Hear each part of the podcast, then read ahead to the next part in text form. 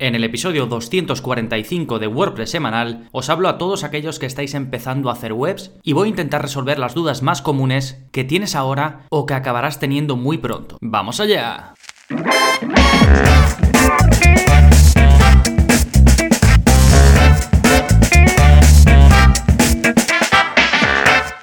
Hola, hola, soy Gonzalo de Gonzalo Navarro.es y bienvenidos a WordPress Semanal, el podcast en el que aprendes WordPress de principio a fin, porque ya lo sabes, no hay mejor inversión que la de aprender a crear y gestionar tus propias webs con WordPress. Y cuando estamos haciendo esto, cuando estamos aprendiendo, no ya aprender a usar WordPress, que por supuesto es un paso indispensable, sino cuando estás eh, empezando ya a tener esa mentalidad de, venga, voy a dedicarme a hacer, webs para otros o voy a hacer mi web desde un punto de vista más profesional? Pues en este contexto surgen dudas que se repiten mucho y que a mí me llegan a través del soporte o a través del formulario de contacto.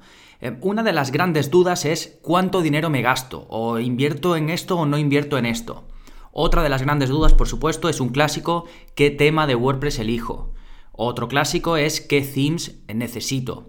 Otro que empieza a ser ya, no es un clásico, pero empieza a ser muy popular, es qué page builder utilizar o si tienes que utilizar un page builder o no. Más preguntas que me suelen llegar a este respecto es ¿qué más se necesita? ¿Necesitas herramientas aparte o servicios aparte de lo que mm, es propiamente eh, WordPress propiamente dicho?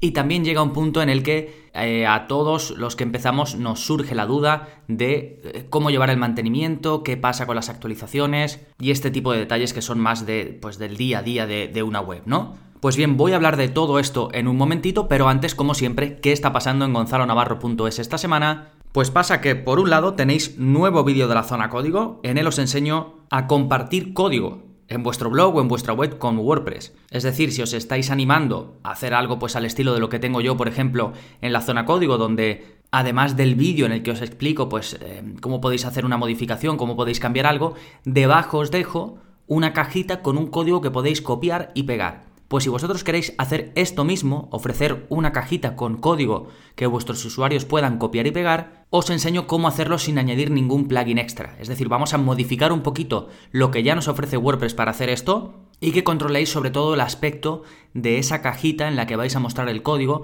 y también un poco cómo se va a mostrar ese código, ¿de acuerdo? Este es el vídeo 196, os lo dejo en la parte de enlaces y ya sabéis que si sois suscriptores tenéis acceso a todos estos vídeos, a todos los que ya hay publicados, además de a los cursos. Y el último curso publicado es el de cómo crear contenido personalizado en WordPress. Ahí hacemos un repaso exhaustivo por la creación de eh, custom post types y taxonomías personalizadas aprovechando el plugin CPT UI o Custom Post Type UI. Sí, pero además os voy a dejar enlaces a un montón de recursos que voy a comentar en este episodio, porque al final casi todo lo que voy a comentar en este episodio tiene su curso correspondiente. Porque la plataforma que, que monté yo hace ya eh, varios años estaba enfocada a eso. Mi, objetivo es que tengáis cursos con los que podáis cubrir todo aquello que se necesita para crear páginas web, ya sea la vuestra o si las creáis para otros, ¿de acuerdo? Entonces, bueno, iré mencionando recursos y lo tendréis aquí en la parte de enlaces. Recordad, para ir a los enlaces directamente, gonzalonavarro.es barra 245, que es el número de este episodio, y ahí vais a tener tanto el esquema de todo lo que vaya comentando como los enlaces. ¿Sí? Bien, esas son las novedades. Después tenemos el plugin de la semana, que es un plugin muy nicho, muy chulo, pensado para eh, montar un sistema de reserva de pistas, de pistas de tenis o de pistas de paddle, por ejemplo. Se llama Court Reservation, está en inglés, eh, está activo en unas 200 webs, lo van manteniendo actualizado y está chulo, tiene una versión gratuita donde lo puedes probar porque puedes eh, ya crear, digamos, una pista que se pueda reservar, se puede reservar de forma recurrente, se puede reservar de forma puntual, lo pueden reservar tus visitantes desde la parte frontal o lo puedes reservar tú desde la parte de dentro, con lo cual te podría llegar a servir para gestionar todo lo que tiene que ver con las reservas. Y está bastante bien, se lo recomendé, vamos, lo encontré eh, porque me preguntó un suscriptor y le estuve echando un vistazo y tiene buena pinta. Yo creo que sobre todo para clubs pequeñitos, lo típico de un club de pádel que no sea muy grande o, que tenga pocas pistas y demás, puede estar bien. Y luego tienes la versión de mm, de pago, que le podéis echar un vistazo, que ya desata más posibilidades, sobre todo en cuanto a cuántas eh, reservas puedes aceptar o cuántas pistas, digamos, puedes crear para que la gente reserve y todo lo demás. ¿eh? Y, lo muestra de forma como visual, ¿eh? muestra, pues, por ejemplo, una especie de, cajita como por pestañas y la gente puede elegir pista 1, pista 2, pista 3 y ahí tiene los horarios, los días y demás y los meses y puede ir reservando conforme tú lo lo habilites, ¿no? Si no quieres dejar todo habilitado, pues puedes restringirlo. Y me pareció sencillo, útil, así que eh, aquí lo tenéis de nuevo, Cold Reservation, uno de esos plugins poco conocidos, pero que parece que lo tienen eh, hace un mes, un mes que fue la última actualización, como digo, más de 200 activaciones, bueno, ahí está. Y ahora sí, vámonos con el tema central del programa, ¿qué hacer cuando estamos empezando con nuestra web? Así que vamos con una de las dudas eh, que os decía que eran las más comunes, y es ¿cuánto dinero me gasto si estoy empezando? Esta pregunta me llega bastante a la parte de soporte y yo aquí distinguiría, ¿no? Distinguiría entre si quieres hacerte la web para ti o si quieres hacer webs para otros, si te quieres dedicar a hacer webs para otros. Distinguiría, pero bueno, un poco la, idea va a ser la misma.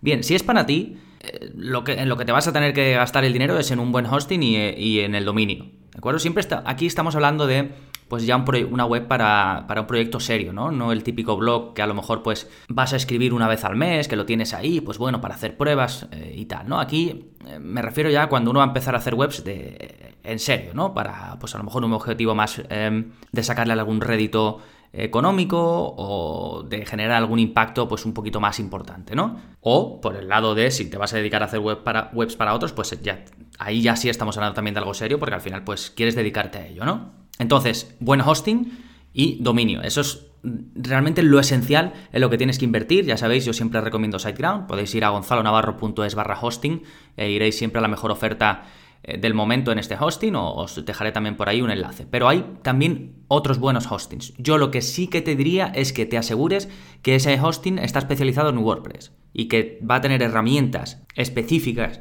para WordPress y que va a tener soporte que sabe de WordPress. ¿Vale? Hay más, ¿eh? No solo hay SiteGround, hay más. Pero eh, yo es con el que trabajo, el que te puedo recomendar y, y, ya está, ¿de acuerdo?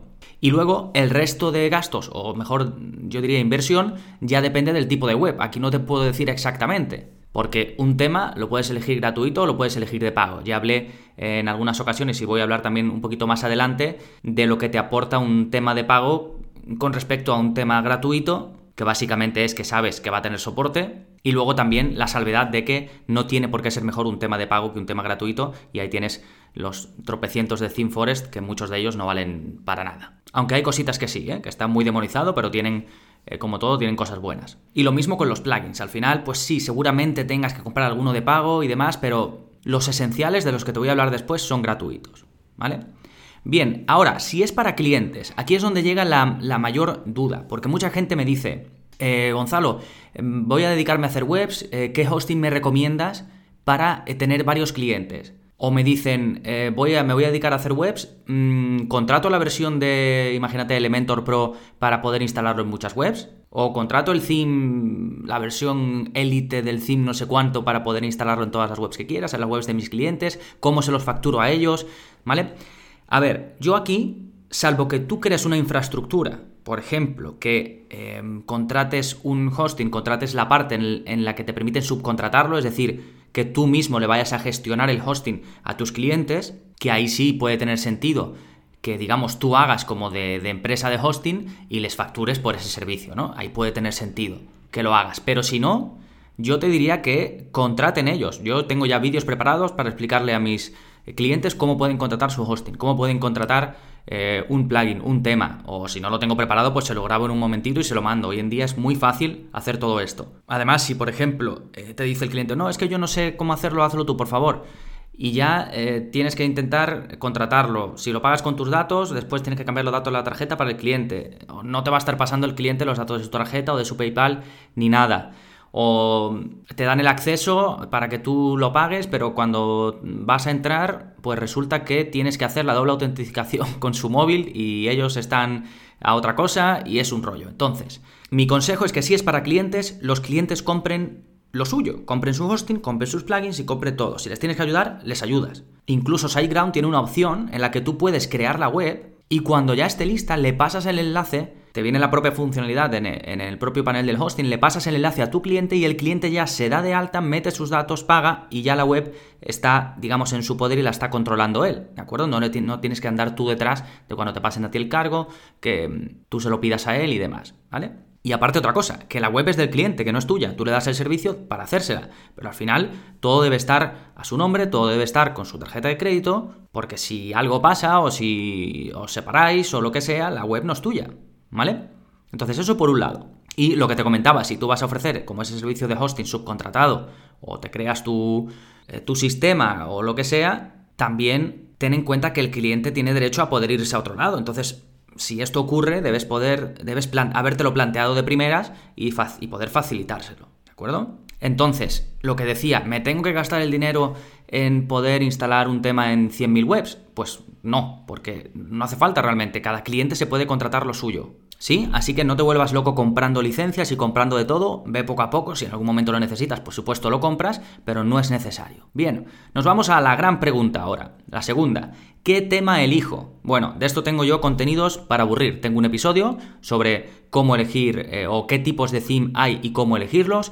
Tengo la clase 1 de, o la clase 2 del curso de WordPress intermedio, es la 1 me parece, donde voy en detalle sobre cómo elegir un theme entendiendo todo esto que te digo, de primero entender qué tipos de tema hay en WordPress, porque tenemos frameworks, tenemos temas eh, que son más minimalistas, tenemos eh, themes que están hechos en base a plugins, con lo cual te viene todo empaquetado y eso puede llegar a ser un, auténtico monstruo. Eso pasa sobre todo en los que compras en ThemeForest. Tenemos otros muy populares que están eh, pensados para combinar con un page builder, como puedan ser GeneratePress, OceanWP, Astra, entre los minimalistas, por ejemplo, que además son gratuitos, pues tienes Chaplin, tienes Go, tienes todos los de 20, ¿no? Los que va sacando WordPress con cada gran versión. Entonces aquí tienes que primero pensar, ¿qué enfoque quieres hacer? ¿Vas a aprender a desarrollar? ¿Vas a aprender a, por código, crear tus propios themes o modificar eh, tus propios themes? ¿Quieres partir de algo muy minimalista y luego ir diseñando quizás pues con los eh, plugins que puedas ir añadiendo o incluso con el editor de Gutenberg que ya trae WordPress? Buscas un marco de trabajo específico como pueda ser Genesis Framework, que te da una serie de hooks, también esto, esto, puede estar más enfocado al código. Buscas un tema que te dé muchas opciones de personalización. Entonces, primero tienes que entender todo esto, que de nuevo, la clase 2 del curso de WordPress intermedio que te voy a dejar enlazada, está dedicada a esto, a entender bien o, o poder pensar qué es lo que buscas realmente y en función de eso saber dónde mirar, dónde elegir. ¿De acuerdo? Y eso sería un poquito el camino. Yo aquí siempre recomiendo empezar pensando en liviano, es decir, no volvernos locos con eh, buscar themes que tengan de todo y que tengan mil y una cosas, porque a lo mejor no te hacen falta, ¿vale? Esto sobre todo pasa con la gente que está empezando a hacer webs para otros, que quiere empezar a hacer webs para otros, porque piensa, vale, necesito máximo, la máxima cantidad de, opciones posible. Pues a lo mejor no, ¿vale? Luego ten también en cuenta la curva de aprendizaje, qué, qué tiempo te va a llevar a aprender a utilizar un tema específico u otro, por supuesto, saber distinguir bien entre qué hace, para qué debería estar pensado un tema y para qué debería estar pensado un plugin, porque no todo tiene que venir en un tema. El tema está pensado para la estructura base, el diseño base de tu web. Después, eh, las funcionalidades y demás vienen con plugins, ¿vale? Eso añade cosas extra. Bueno, esto ya lo hemos comentado en muchas ocasiones. Entonces, cuando me preguntan qué theme elijo, a través del soporte, pues les mando el enlace a esta clase eh, que os digo, la clase 2 del curso de WordPress intermedio, porque no le puedo decir este o este. ¿Sí? Siguiente pregunta, muy relacionada a qué tema elijo. ¿Qué page builder uso? ¿Qué constructor visual uso? Mucha gente que me lo pregunta. Hace poco, em, que de hecho me dio un poco la idea para, para, poner este episodio, que lo tenía ahí en, apuntado para sacar, y ya cuando me preguntó este suscriptor, digo, voy a sacarlo ya. Entonces, un suscriptor me preguntó el otro día, no tengo el email ahora mismo delante, pero lo tengo fresco, y era algo así como que no sabía muy bien con qué marco de trabajo partir, que iba a empezar a dedicarse a hacer webs de esto pues un poco más de forma más profesional, que quería animarse, pero que no tenía claro el, marco de trabajo, de, de, dónde partir, ¿no? De qué tema podía elegir, que qué page builder me preguntaba podía elegir, si Elementor, si Divi, que decía que había probado Elementor y le parecía sencillo, que Divi lo había trasteado un poco, pero que no estaba seguro, que tal, que no sé qué, ¿no? Bueno, algo muy común, porque estamos empezando, no sabemos qué elegir, vemos, buscamos en Google y vemos recomendaciones por todos lados. Entonces, en ningún momento la pregunta de este eh, suscriptor iba enfocada a si necesitaba un page builder o no, sino que daba por hecho que lo necesitaba.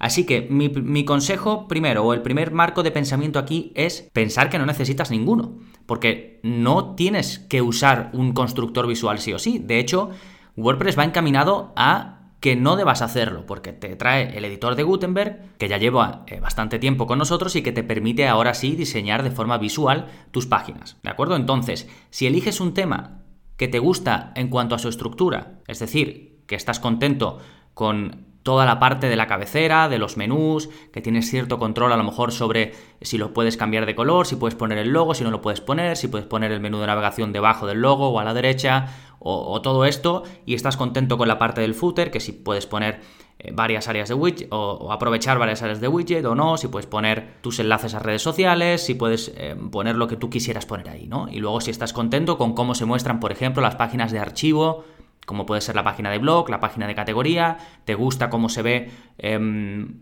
en líneas generales la estructura de tus páginas o de tus entradas, pues el ancho y demás, ¿no? Si ya tienes eh, un tema así o lo tienes claro en tu cabeza, vete a buscar un tema así, que te dé esa estructura, un theme, como digo, que te dé esa estructura que tú buscas. Y después, página a página, las puedes ir editando con el editor normal de WordPress, que es el editor de Gutenberg, y, que te da la posibilidad de diseñar con imágenes a tamaño completo y poner texto encima, poner columnas. Y luego encima puedes añadir plugins que te, pone, que te traen más bloques todavía, para que puedas poner, pues lo, yo qué sé, tablas de precio, contenido por pestañas, todo ese tipo de cosas que muchas veces buscamos, ¿de acuerdo? Y si es esto, no necesitas ningún constructor visual, ¿de acuerdo? Y además WordPress camina hacia el full site editing, que esto lo que va a pretender es que con el propio Gutenberg puedas también controlar pues toda esta, toda esta parte estructural que yo te decía que te viene dada por el theme, como puede ser la cabecera, como puede ser el footer o las páginas eh, más estructurales como las de eh, categoría o la de blog, ¿no? Las páginas de archivo. No estamos ahí todavía, pero va encaminado ahí. Si todo esto no te es suficiente y tú quieres control milimétrico sin utilizar código y todo de forma visual, entonces sí, tú eres la persona que estás buscando un page builder, un constructor visual, más allá de lo que te viene con WordPress. En ese caso, necesitas la versión Pro de Elementor o Divi, por ejemplo, ¿no? que te permiten diseñar, por ejemplo, a medida una cabecera, un menú de navegación, un footer, la estructura de todas las páginas, la estructura de todas las entradas, la estructura de las páginas de archivo. Entonces, si buscas eso y lo quieres hacer de forma visual, sin código, sí, eres el perfil que necesitas o que buscas un eh, constructor visual. ¿De acuerdo? Pero si estás en la parte primera, no lo necesitas y además te recomiendo que no lo uses. Porque, ¿para qué? ¿Sí? Siguiente pregunta típica, típica, típica, que cada vez me llega menos, porque aquí sí que ya tengo yo eh, contenidos a los que la gente eh, va cuando, cuando lo necesita, y es qué plugins son indispensables. Y para esto eh, tengo la clase 1 del curso, del curso de WordPress intermedio, donde os explico primero cómo elegir plugins, que hay que saber elegir plugins, pues ya lo he comentado muchas veces, mirar las valoraciones, mirar el soporte, mirar el autor o los autores del plugin, cuándo se ha actualizado por última vez, si se actualiza regularmente, etcétera, ¿no? Y luego hay grandes secciones que necesitamos para los plugins. Cada web va a necesitar unos plugins distintos, pero hay algunos básicos que yo creo que casi todas van a necesitar. Por ejemplo, es necesario un plugin de SEO. Y esto crea confusión porque uno dice un plugin de SEO, wow, voy a empezar a posicionar mis páginas en primera posición de Google. No, necesitas un plugin de SEO simplemente para controlar qué es lo que se va a mostrar en Google si es que tu web se llega a mostrar en Google. ¿De acuerdo? Luego las acciones de SEO específicas, ya eso es otra cosa, ya eso es algo más relacionado pues con tener conocimientos de SEO, saber hacer SEO on page y saber hacer em, eh, SEO off page. Pero hay herramientas que te facilitan implementar todo esto, ¿no? Y pues las más populares son Yoast SEO y Rank Math ahora, que se está haciendo también bastante popular. Tenéis dos cursos disponibles en la plataforma. ¿Necesitáis un plugin de seguridad? Después, siguiente gran área, la seguridad. ¿Necesitáis un plugin? Depende. Si no os queréis complicar la vida, eh, os recomiendo el, el plugin iTheme Security, muy sencillo de utilizar, viene ya preconfigurado con casi todo lo necesario y en el curso de seguridad en WordPress cubro su uso. Ahí también tenéis más plugins, ¿eh? tenéis WordFence, tenéis eh, otros plugins así de, estos grandes, incluso en el curso de seguridad os enseño, os enseño perdón, a hacer todo esto por código, así que si no queréis el plugin lo podéis hacer por código, aunque yo a casi todo el mundo le recomendaría este plugin porque es muy fácil. Siguiente gran área, copias de seguridad. Teníamos seguridad y tenemos copias de seguridad.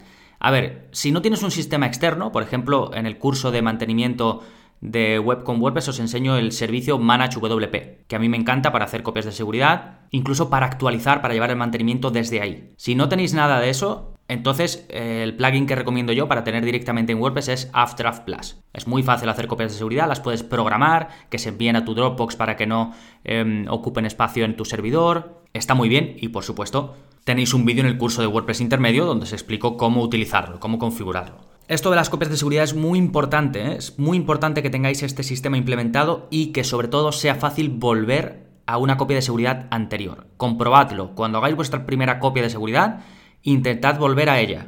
¿De acuerdo? Es decir, intentar restaurar vuestra web hacia esa copia de seguridad. Porque si no, estáis haciendo el tonto porque estáis ocupando espacio con copias de seguridad con un sistema que no os funciona. Y cuando llegue, tengáis el problema, no vais a poder volver atrás. Por cierto, vuestro hosting seguramente haga copias de seguridad, debería, pero no os fiéis solo de vuestro hosting, tened también vuestras, vuestras propias copias. Siguiente gran área sobre plugins indispensables, WPO. ¿Qué es esto? Es optimizar la web, optimizar el rendimiento de carga de la web. Si eh, utilizáis SiteGround o algún hosting que traiga ya opciones de optimización, aprovechadlas, utilizadlas. Porque todo lo que hagáis a nivel de servidor va a ser más sencillo, va a ser mejor, va a ser más fácil y seguramente más eficaz. Entonces, en el caso de SiteGround, si utilizáis SiteGround, tienen un plugin que se llama SG Optimizer, que lo que te permite es controlar las posibilidades, las funcionalidades que te da el hosting SiteGround a nivel de rendimiento web, de mejorar el rendimiento de carga, de hacer que las páginas carguen más rápido, pues te permite controlarlo directamente desde tu web con WordPress. Y ahí puedes habilitar el caché, puedes hacer que las imágenes se compriman automáticamente, puedes impedir que ciertos recursos que ralentizan la carga de tu web se carguen al principio y que se carguen más tarde, puedes minificar archivos para que tarden menos eh, el navegador en mostrarlo o en renderizarlo. En fin, todo lo que se suele hacer, todas estas técnicas de WPO, del que por supuesto también tenéis un curso de WPO en WordPress. Y luego, por destacar algún plugin, si es que no lo tenéis a nivel de hosting, pues por ejemplo AutoOptimize es un plugin muy popular que hace este tipo de cosas. Fernando Tellado tiene uno que ahora mismo se me ha olvidado el nombre, pero que mm, tenía buena pinta cuando lo probé. Hay muchos, ¿de acuerdo? Pero primero mirad si lo tenéis a nivel de hosting. Como el caché también. El caché suele ser algo que se habilita que muchas veces se separa un poco el plugin de WPO del plugin de caché, pero ya cada vez está más junto. Por ejemplo, el de SiteGround, el plugin que te digo de SiteGround o el servicio de SiteGround, lo trae todo el mismo plugin. Pero si no, plugins populares, pues tenéis WP Rocket, que es de pago. Por cierto, yo lo tengo en mi servicio de activación de licencias. Y luego gratuito, pues W Supercash, por ejemplo, o alguno de estos otros, ¿no? El de W Supercash lo cubro en el curso de WordPress intermedio, en la clase 1. ¿Qué más vais a necesitar? Un plugin de formulario, sí o sí es casi imposible que una web no tenga un plugin de formulario, aunque solo sea para un pequeño formulario de contacto. Eh, aquí tenéis, pues hay un montón: WP Forms, Ninja Forms, Gravity Forms, Contact Form 7. Yo tengo un curso de WP Forms que realmente, si lo vais a usar, vais a necesitar la versión de pago porque la gratuita está muy, muy, muy limitada. Y bueno, y podéis incluso hasta vender con el plugin. En el curso de WordPress Forms, como digo, lo, eh, cubro todo, ¿eh? lo, vemos en detalle, incluso sus, extensiones para vender. Gravity Forms es otro de los plugins de pago más populares, próximamente sacaré un curso. Contact Form 7 es el curso, el plugin de plugins de formulario, el de siempre, el de toda la vida, con mil y una extensiones que puedes instalar de forma gratuita. Seguramente si quieres hacer mucho sin pagar, este es tu plugin. Tenéis un curso también de Contact Form 7 que vamos desde cero a avanzado. Luego eh, puedes instalar algún plugin de en el área de productividad. Por ejemplo, yo siempre instalo uno que se llama Duplicate Post, que hace poco lo compró Yoast. Está activo en, una burrada de, no me acuerdo, pero está activo en muchísimas webs porque para mí esta es, siempre digo, una funcionalidad que incluiría ya en WordPress, la posibilidad de duplicar un contenido, duplicar una página para partir de un diseño que ya tuvieras, duplicar una entrada para partir lo mismo de algo que ya tuvieras, pero bueno, no está incluido, pero sí que lo puedes añadir con este pequeñito plugin. Hay más, ¿eh? hay otros plugins que hacen lo mismo. Y bueno, y todo esto que te acabo de comentar así de la forma más rápida que he podido, lo tenéis, como digo, en un vídeo, en el vídeo 1 del curso de WordPress intermedio. Así que os voy a dejar el enlace por ahí. Vale, otra pregunta típica de eso, de aparte de qué plugins son indispensables, tenemos qué herramientas externas hay que utilizar aparte de WordPress. Bueno, seguramente necesites algo para el SEO, básicamente poner tu web en Google Search Console, esto sería lo básico, entonces necesitas una cuenta de Google Search Console y necesitas registrar tu web ahí o tus URLs ahí. Esto lo vemos en el curso de Google Search Console, ahí además vemos estrategias que funcionan muy rápido y que son fáciles de implementar para mejorar el SEO. En base a los datos que nos arroja Google Search Console, hay muchísimas cosas que puedes hacer y que tendrán resultados prácticamente inmediatos o bueno, o muy rápidos. Sí, no es descubrir la pólvora, pero son cosas que estoy seguro que la mayoría de vosotros no hacéis o no investigáis y que os pueden dar mucho rédito. Así que bueno, si os interesa tenéis el curso de Google Search Console. Después, otra gran área de herramientas externas, la analítica. Aquí puedes utilizar Google Analytics o ahora está eh, muy en auge utilizar servicios que no violen la, privacidad, o bueno, no quiero decir que, Google Analytics viole, la privacidad, pero ha habido mucha crítica. De hecho, Google Analytics ha sacado su versión 4, que se supone es mucho más respetuosa con la privacidad de los visitantes de tu web. No en vano hay que cambiar la forma en la que se pone el código de seguimiento, con lo cual esto ya quiere decir que están cambiando la forma de, hacer y cómo eh, se recogen esos datos, ¿de acuerdo? Entonces todo va enfocado un poco a respetar más la privacidad, pero ya había herramientas desde antes. Inaguay Badiola tiene un tutorial muy, muy chulo al respecto de cómo ser mucho más consciente en cuanto a la privacidad eh, de tu página web y cómo hay alternativas a Google Analytics. ¿no? Podéis echar un vistazo si os interesa. Y sobre Google Analytics tenéis un curso disponible también en la plataforma. ¿eh? Siguiente gran área, email marketing. Seguramente necesitéis un servicio de email marketing, a lo mejor no al principio, pero en algún momento lo necesitaréis os vais a encontrar con MailChimp sí o sí, porque es el más popular. Yo en mi caso no lo uso, eh, ¿de acuerdo? al principio le tenía un poco de manía, entonces dejé de utilizarlo. Eh, me dicen que, bueno, que va mejorando, que tiene más funcionalidades y demás. Yo personalmente utilizo ActiveCampaign, me gusta muchísimo, sobre todo las opciones que tiene a nivel de automatización de marketing. Tenéis también un curso disponible de ActiveCampaign, os enseño incluso a crear funnels de conversión y es un curso que no es tan popular como otros, pero que los que lo veis me dais muy muy buen feedback. ¿eh? Feedback, perdón. Estoy muy contento con ese curso porque además os enseño eh, funnels que yo tengo implementados en mi, en mi sistema de, de, venta y os lo recomiendo. ¿eh? Y luego, pues bueno, si tenéis redes sociales, pues a lo mejor necesitáis algún servicio relacionado con ese aspecto. Y si vais a anunciaros, pues seguramente también necesitaréis eh, daros de alta o crearos una página eh, de Facebook para poder hacer anuncios o en Twitter y poder hacer anuncios. Aquí depende de dónde esté vuestro público, pues os interesará una cosa u otra o, bueno, o en Instagram, que si estáis en Facebook, pues podéis anunciaros en Instagram también. ¿sí? Eh, tenéis un curso de Facebook Ads. Estoy pendiente de renovarlo porque ha cambiado mucho la interfaz de Facebook Ads, pero bueno, ahí lo tenéis. Sobre todo os servirá para coger ideas de qué tipo de anuncio podéis hacer, de cómo se hace el retargeting y demás. Y eso sería lo básico. Luego ya en función de cada caso, pues seguramente eh, se puedan utilizar más herramientas o menos. Sexta y última pregunta frecuente. ¿Qué pasa con las actualizaciones? Me da miedo actualizar. ¿Cómo llevo el mantenimiento de mi web? ¿Cómo llevo el mantenimiento de webs de clientes? ¿Qué pasa si... Eh, o cómo sé si un plugin me va a romper la web? ¿Cómo puedo actualizar? Son muchas preguntas, pero la podemos encajar toda en una. Bueno, primero hay que entender bien cómo funcionan las actualizaciones y para qué están. Las actualizaciones tanto de plugins como de themes como de WordPress, lo que hacen es mejorar los plugins, resolver errores y mantenerse al día. Así que es importante actualizar. Va a hacer tu web más segura, vas a evitar incompatibilidades, vas a estar a la última. ¿Qué pasa? Que a lo mejor hay plugins que se abandonan, por eso siempre os decía que es importante tener plugins. Hay plugins que pueden tener un error, se puede detectar un problema de seguridad. Entonces hay que ir lidiando con estas cosas. Se puede, puede ser que actualices y se detecte alguna incompatibilidad que no se conocía, con lo cual puede que tengas algún problema en tu web, incluso que tu web se rompa momentáneamente. Así que esto hay que tenerlo en cuenta, hay que saberlo. Por eso es muy, muy, muy, muy importante tener un sistema robusto de copias de seguridad y sobre todo con posibilidad de vuelta atrás. De nuevo, recomiendo ManageWP, el servicio que vemos en el curso de mantenimiento de webs con WordPress. Consejo que os doy, em, que actualicéis regularmente vuestra web pero que cuando sea una actualización grande esperéis un poquito. Por ejemplo, si hay una actualización grande de WordPress, que no la actualicéis al momento, salvo que sea una actualización que corrija em, un error o que corrija una brecha de seguridad o algo así. Entonces tenéis que estar un poquito al tanto, tenéis que estar encima y por eso se llama mantenimiento, porque hay que ir haciéndolo, hay que ir manteniéndolo. ¿De acuerdo? Si no queréis esto, podéis delegarlo en alguien. Yo tengo un servicio de mantenimiento, hay muchos, cada vez hay más profesionales que tienen servicios de mantenimiento, así que si no vais a invertir vuestro tiempo, invertid dinero en el que,